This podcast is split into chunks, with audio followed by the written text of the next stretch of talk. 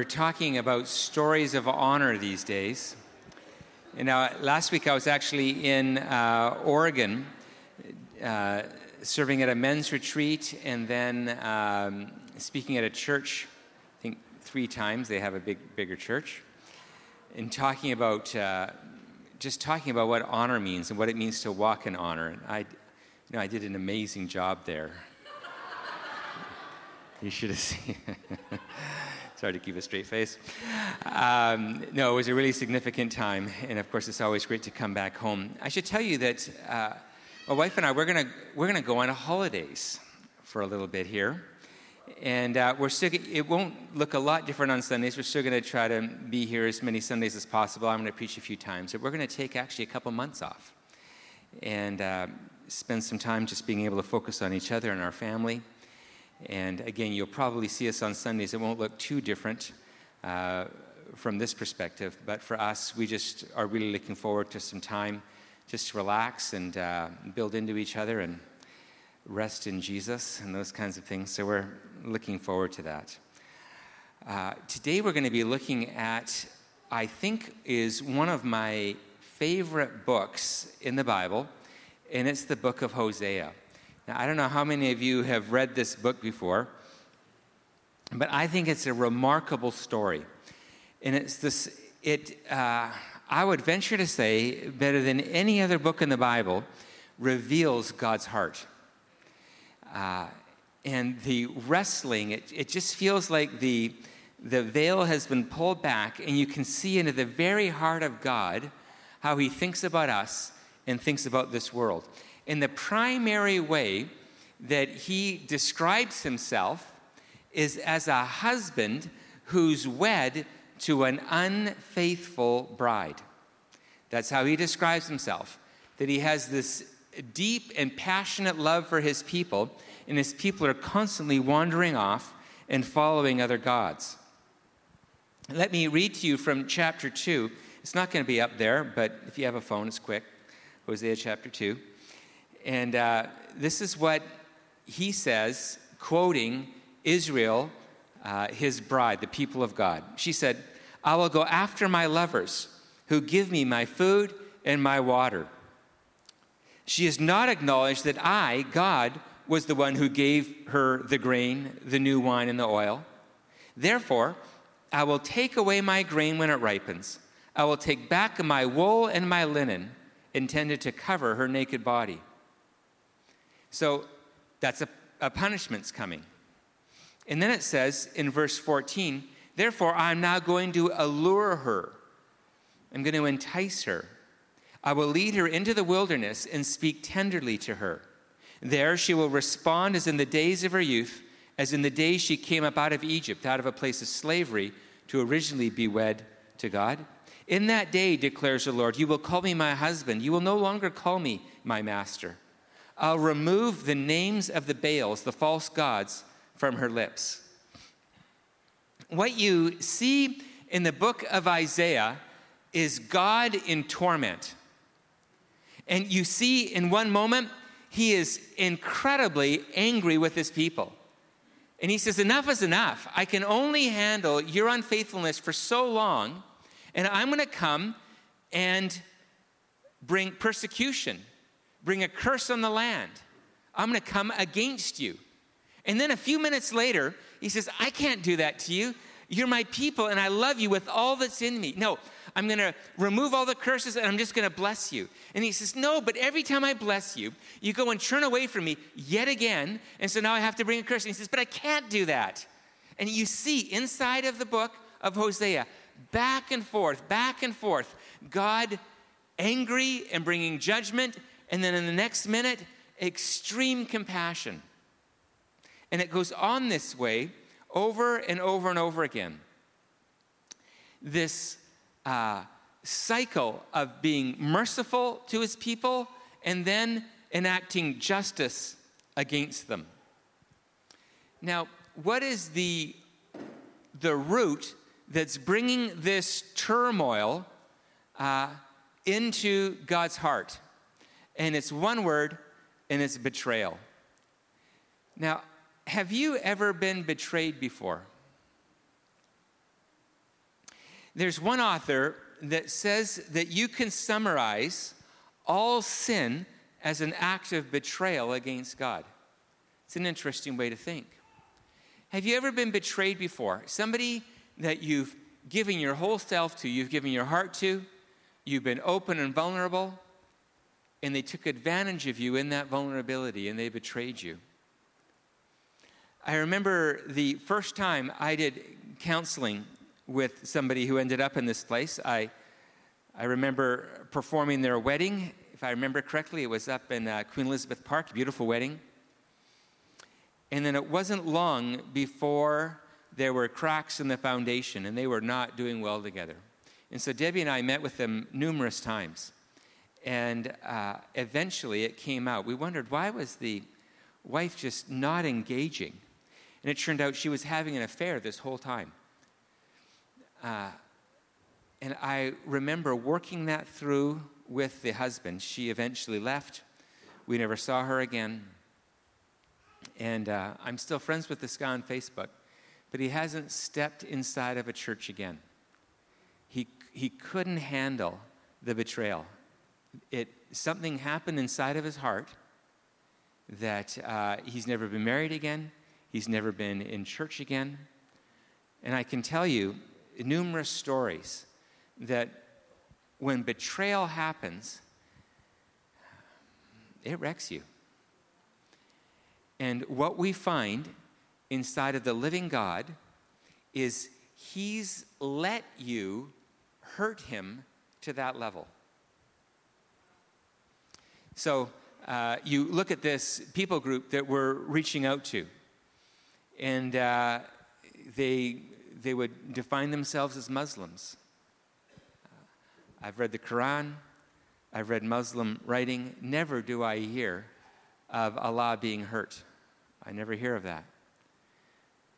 One of the remarkable things about the Christian God is He has actually opened Himself up to you and He lets Himself be hurt by your behavior. That is a remarkable thought. Absolutely remarkable. What kind of God would do that? Would be so invested in you and I that they, he would feel betrayed when we're unfaithful to him. It's a remarkable uh, picture of who the Christian God is. So, listen to one more of these cycles of, of God going through uh, being merciful and then saying, No, I've got to be just. And then j- just listen to one more. A spirit, this is speaking about the, the people of God, uh, could be the church. A spirit of prostitution is in their heart. They do not acknowledge the Lord.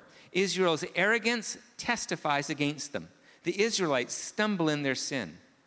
Listen to this I will be like a lion, I will tear them to pieces and go away. I will carry them off with no one to rescue them. Then I will return to my lair until they have borne their guilt and seek my face. In their misery, they will earnestly seek me. That's the Christian God speaking.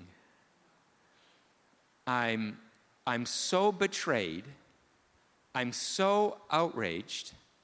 I'm going to tear my people to pieces in the hope that if they could become desperate again, perhaps they would return to me. This is hard stuff, hey? This is hard to work through. That this God, who I've just told you is madly in love with you as his people, and yet that love compels him to be a lion that would devour us. This is how he hopes we would respond to that. Come, let us return to the Lord. He has torn us to pieces, but he will heal us. He has injured us, but he will bind up our wounds. So, God's motive is uh, much like a parent who disciplines his children. I'm not I'm not doing this because I'm mean spirited. My motive is that if you would experience the pain of being separated from me, you might come to your senses and return to me, and we could have a relationship again.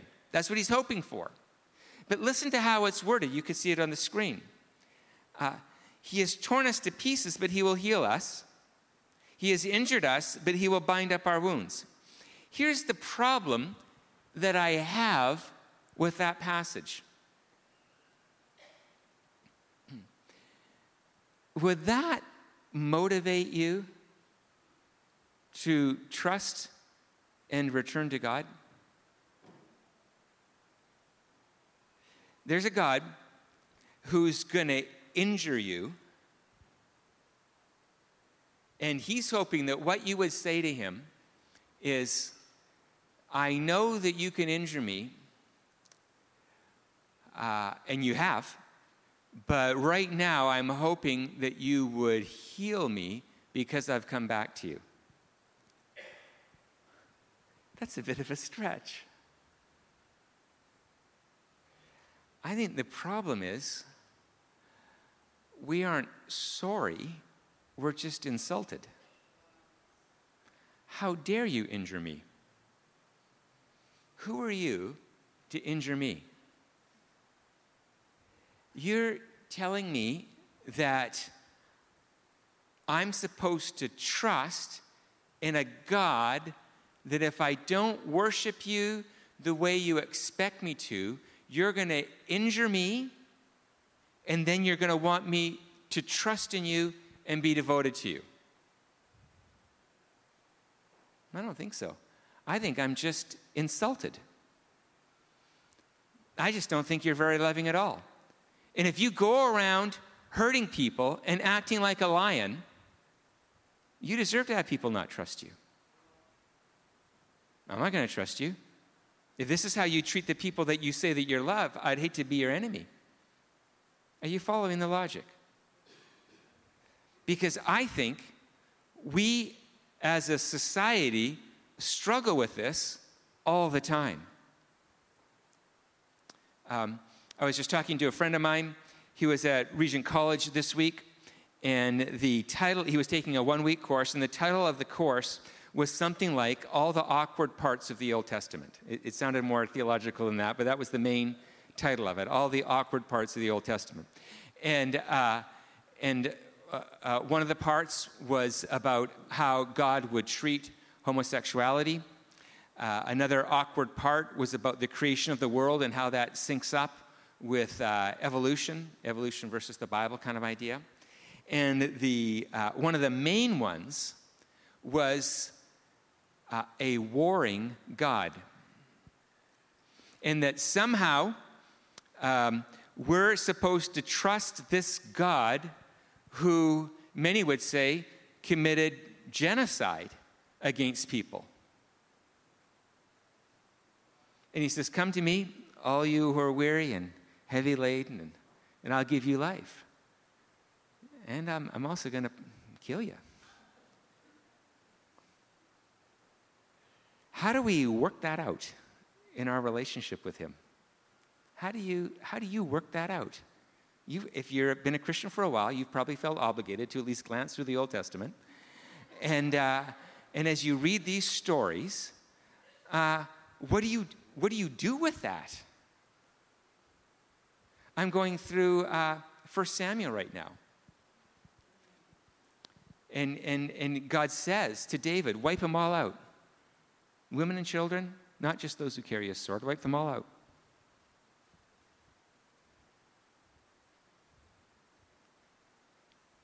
So, how does God respond to this? What does He do to help you and I trust Him? Trust uh, not just in His mercy, but also trust Him when He's just and when He punishes. What does He do? he does something incredibly ingenious. He sends a prophet. Now, listen to the instructions that God gives to this prophet to help you and I trust God. Okay, you, you following this?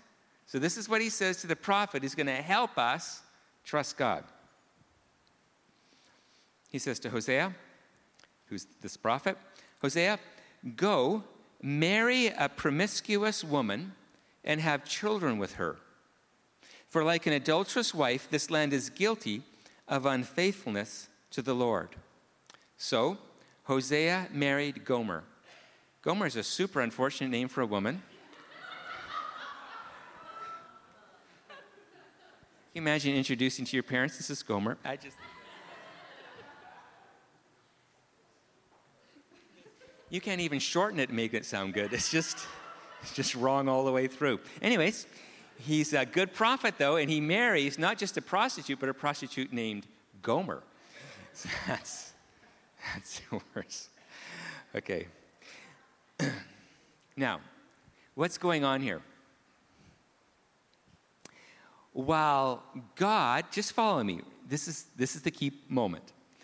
While God exercises mercy and justice, Hosea is told only to extend mercy.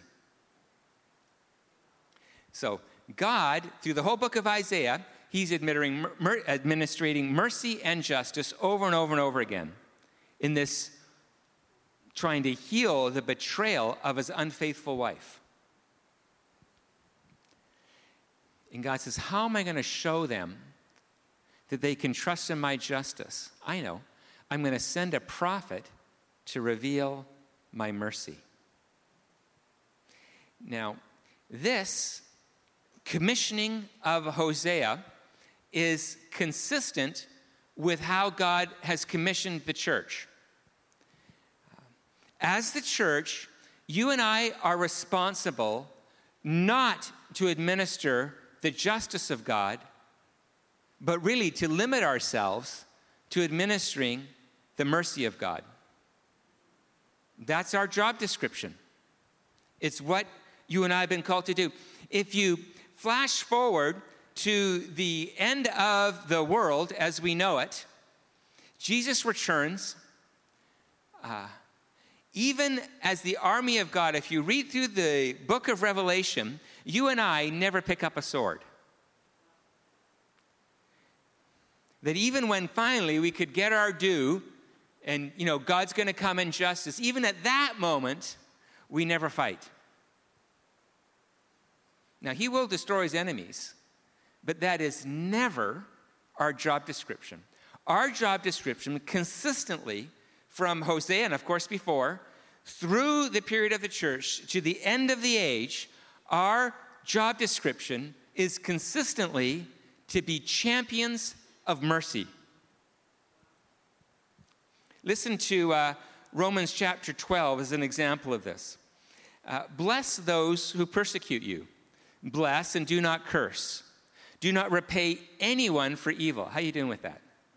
Don't ever repay anyone with evil, including like your spouse and children.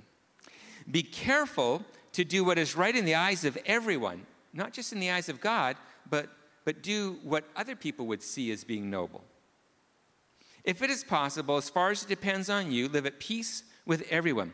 Do not, here's the point now, do not take revenge, my dear friends, but leave room for God's wrath. For it is written, It is mine to avenge. I will repay, says the Lord. On the contrary, he's going to do the wrathful, revenging thing. On the contrary, if your enemy is hungry, feed him. If he is thirsty, give him something to drink. In doing this, you will heap burning coals on his head. It's a symbol of repentance. Do not be overcome by evil, but overcome evil with good. We've been talking for the past number of weeks about what an honorable life looks like. This is a remarkable description of what it means to be an honorable man or woman. And it's this to be merciful. If you're an honorable person, if you rightly represent the name of your God, your life will be characterized by mercy. Now, I don't know about you, but sometimes I think that being honorable is about being perfect. Like, if I'm going to be perfectly honorable, then I'm going to do everything right. I'm just, I'm always going to pay my taxes and I'm never going to malign any, I'm going to be perfect. Now, yeah, but what we see in Hosea is a brand new target for honor. And the target is not personal perfection, the target is a lifestyle of mercy toward the unfaithful. That would be the primary description of what a man or woman of honor would look like. They would go around looking for unfaithful people called Gomer, and they would go around looking for them, and then they would be thoroughly devoted to them, even though they would be unfaithful. Probably guaranteed.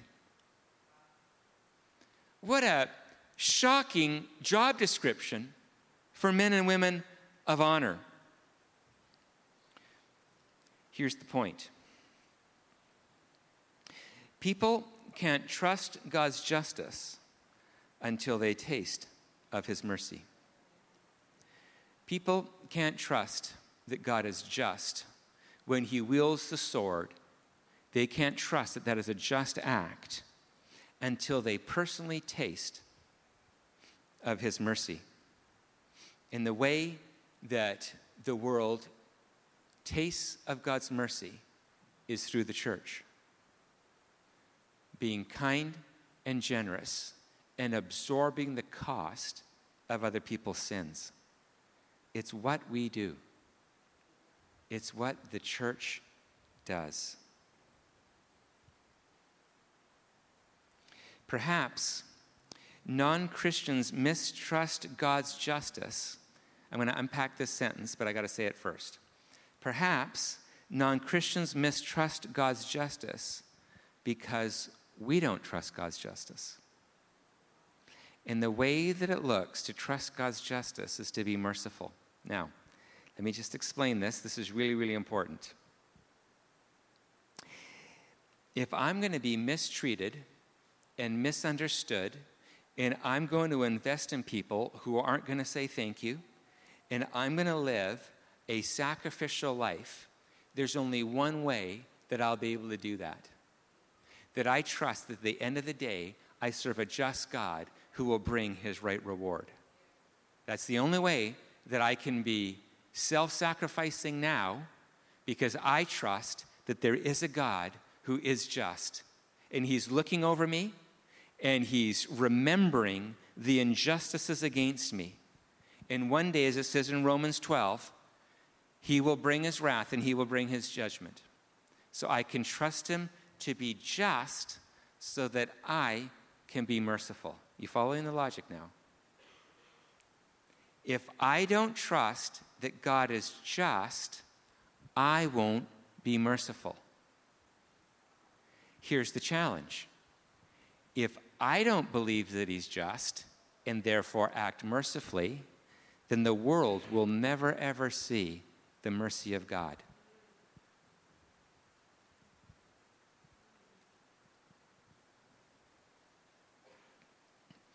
I listen as I've uh, I had my friend recount the arguments of a warring God of the Old Testament. I've heard them all before, and uh, I, I read books on these things because I really, really care about it because I want to defend God's name. And uh, what I can do is I can present to you arguments to show how God really is nice. Like, even though He kills people every day, by the way, I don't know if, like, every day He kills people. And He seemed to do that also in the Old Testament. So, uh, I can give you arguments to show how that's okay there's a better way to show that. It's by you and I living a life of self sacrifice. That's the best argument he has going. It's what he said to Hosea. What shocks me about the book of Hosea is this window into God's heart, but you never hear about Hosea except whenever God commands him twice to go and to be faithful to an unfaithful prostitute. You, you, all the, the only defense, the only thing Hosea ever does is be faithful to the unfaithful. And this is exactly the mandate that Jesus has given to the church.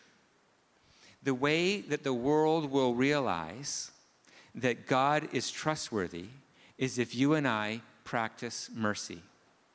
And if we don't practice mercy, it doesn't matter how good our arguments are, how logical we are, and how well we intellectually defend the name of God. If we don't demonstrate mercy through self sacrifice, the world will continue to mistrust the name of God. And that puts you and I in a really awkward moment. Because it's not enough to speak of God's mercy, it must be demonstrated. Debbie and I um, have, uh, many of you know that we had lots and lots of people live with us over the years. And uh, when you live with people, they start doing like wrong things. And uh, without exception, I would say, people who have come to Christ in our home came to Christ not through our words, but through suffering for their sin. Uh, mostly, because I think money is the universal language, mostly it was about giving them free rent. Um, I remember this one guy, they're not the only, he wasn't the only one, but we had a number of people who would live with us. They lived downstairs. And what they could do is they could sneak in their boyfriends or girlfriends, have sex with them in our house, and then they would leave through the window in the middle of the night, and then we wouldn't see, right? Except we would now and then, you know, catch them jumping over the fence, and it's like, oh, there goes one. And uh, and then I remember, I remember this one in particular, uh, just a cute, you know, teenager, and uh, he was having sex with his girlfriend downstairs. And so we said, Hey, you having sex with your girlfriend in our house? So he felt super ashamed, really, really ashamed. And so what he would do every night after that is he would stand outside of our house for hours and wait for our lights to be turned off and then come inside and sneak downstairs. That was his method of avoiding guilt and shame. And so we figured this out after a few days. And so we go out and talk to him out on the street and say, you know what? Uh,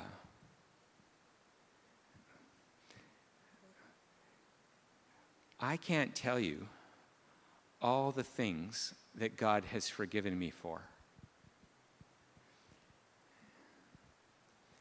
And the forgiveness that I've experienced over and over and over again in my life, I would like to extend to you. And I want you to know that I don't look at you through eyes of shame. I look at you through eyes of honor, and that you would know that you're loved by your Heavenly Father, and He's come near to you while you've been unfaithful. And He came to Christ. Now, you can't teach that, you can only demonstrate that. And eventually, the church is going to need to get around to this. If we are expecting to see the world come to Christ and trust that God is just, we will need to demonstrate to the world a self sacrificing mercy. This, I think, is in our job description as sons and daughters of our Heavenly Father. I'm sobered by it. In fact, let me just rub salt in the wound just a little bit deeper, and it'll be over in only about a minute. In fact, our practice of mercy reveals our level of trust in God's justice. I think I uh, can speak for myself, maybe for you. But I think when I'm not self sacrificing, it's because I don't really trust that God is just. I don't really trust that He's going to look after me. I don't really trust that my name will be honored. I just feel like a fool.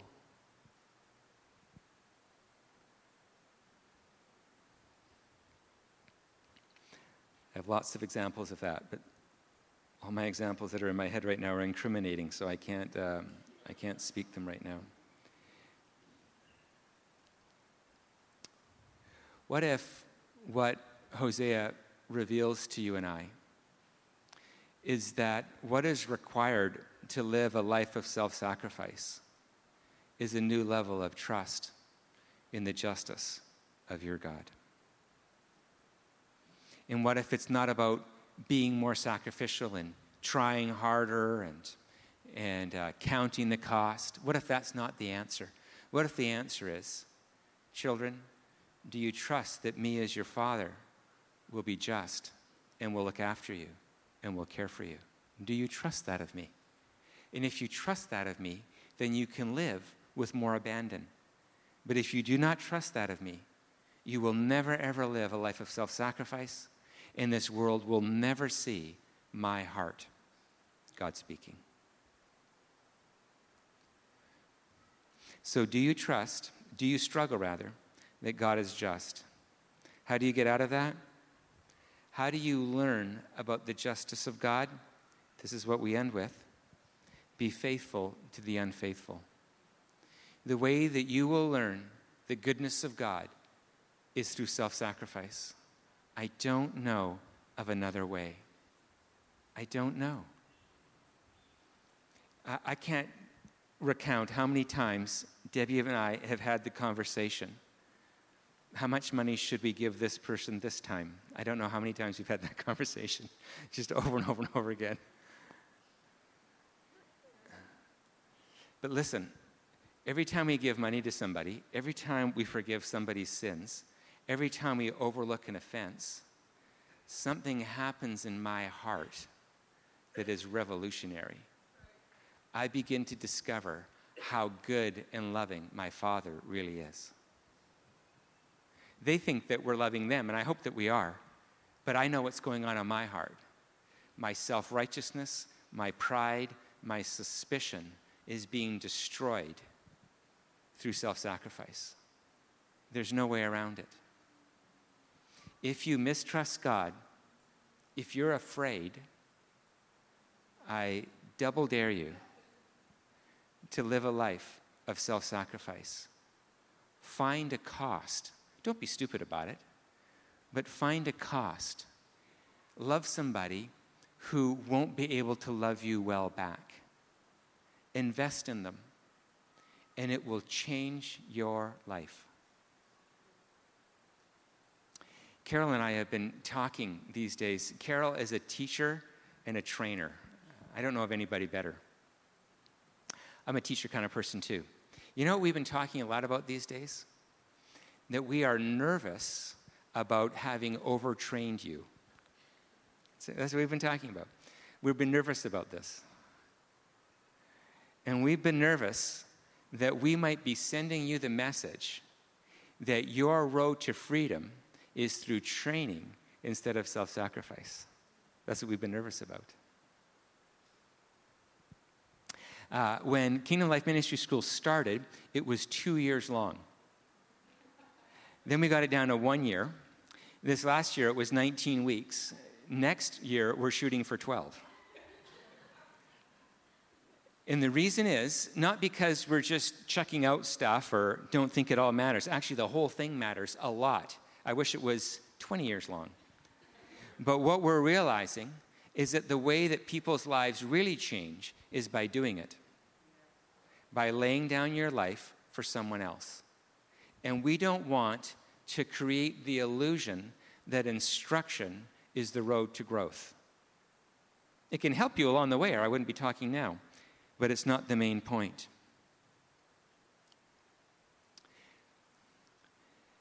God invites you to trust your kids. One of the, uh, one of the things that Debbie and I talk a lot about is, uh, is the joy of being taken advantage of by our children. So, uh, so we will uh, we'll do something and then say, You know, they're not going to come through. Go, yeah, I know that. But it's what we do. We just do it and know that it won't come back. Maybe, I mean, in a while it will, because I really, I think we have amazing kids, so all of them. It'll come back around, but not in the moment or sometimes anytime soon. and you just get taken advantage of by your children. Parents, are you taken advantage of by your kids? If not, you're not good parents. You should be a sucker. Get taken advantage of all the time. Give them way more. One of the things that we, we talk about with our kids, uh, no, maybe not always to them, but we talk about. In the world, they'll figure out justice. You're lazy, you're fired. Super simple.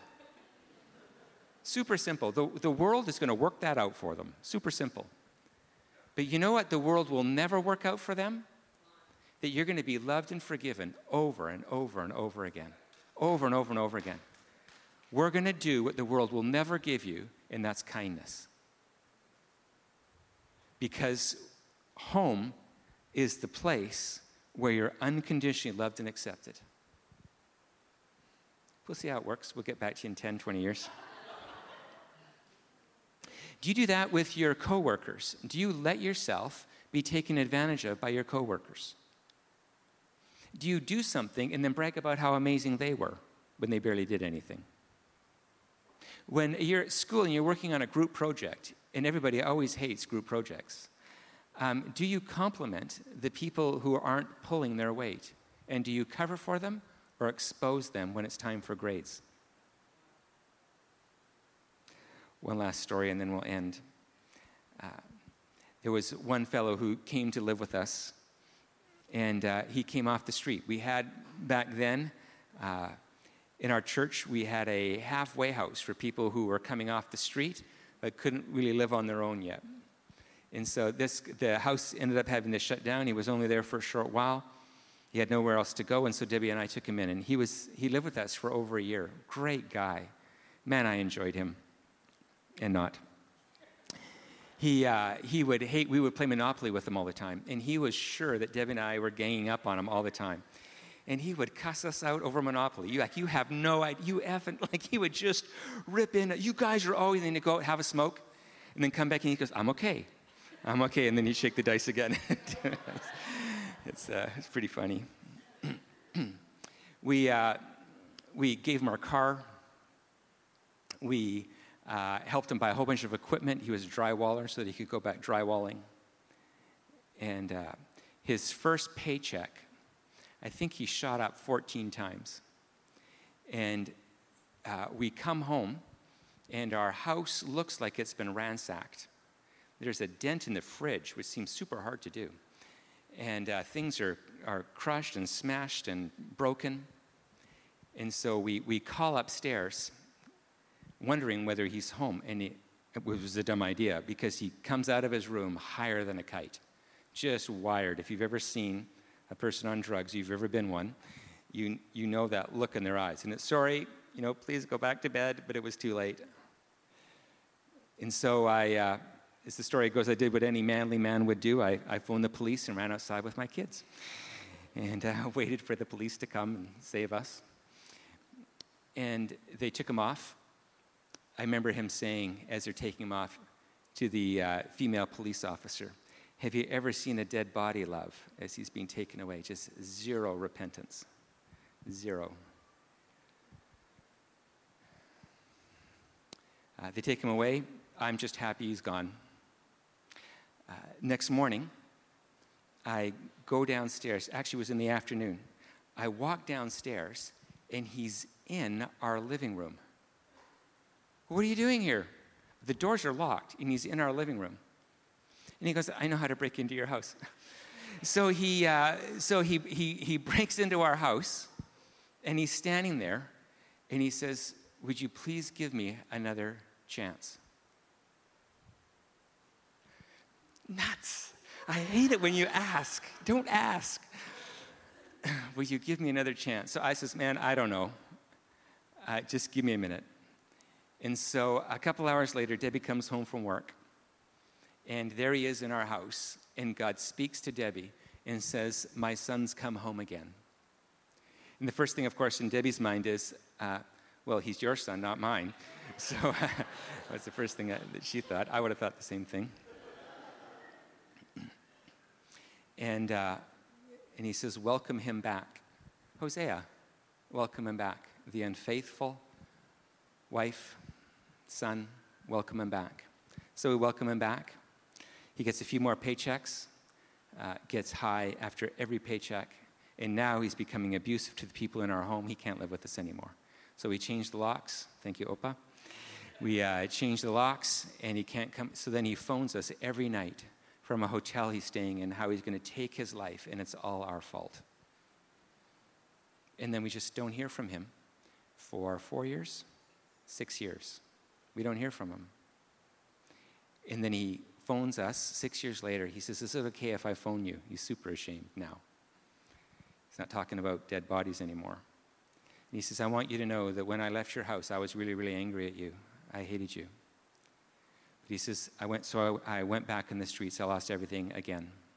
But he says, what I couldn't shake was the unconditional love that I felt in your home. He says, I want you to know that I've come back to Christ. I'm following him. I'm actually house sitting for a pastor.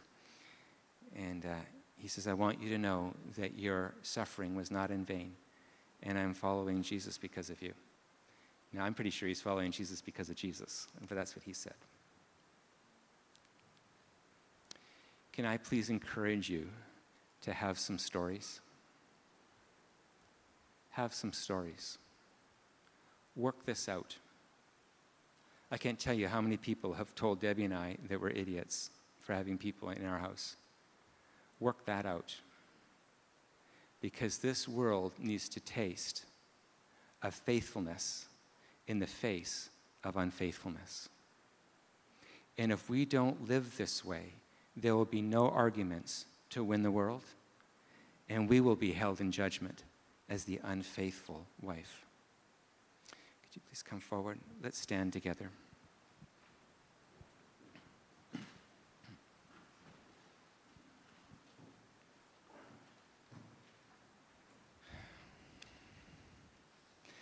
Father, I pray for my friends here. I thank you for revealing to us that we're the unfaithful wife. I'm the unfaithful wife. I'm the one who has taken your mercy and ran with it and ignored you and spent my inheritance on personal pleasure. I'm that guy. Father, whenever you've brought the poor into our home, into our lives, we realize that we are the poor and we're no better. And I ask today that you would free my friends from the fear of suffering. I ask that you would liberate us from being afraid of losing money, of losing reputation, of losing time, losing dignity. Father, I thank you that you've given us a better road to honor than self esteem. You've given us a better road. And I ask that we would join in Christ in picking up our cross daily and following you. Because I thank you that in that place is freedom and life and joy. And more than that, the world will see you for who you really are. God, I am sick and tired of the world dishonoring your name. As a church, would you please let us be an answer to their slander? Would you let us demonstrate as a people who you really are? that as we demonstrate mercy, they would come to trust your justice. Thank you that justice and mercy met at the cross. And it's that kind of life that we choose to embrace now. Amen. Let's demonstrate this by coming forward for communion, joining in what Christ has done for us.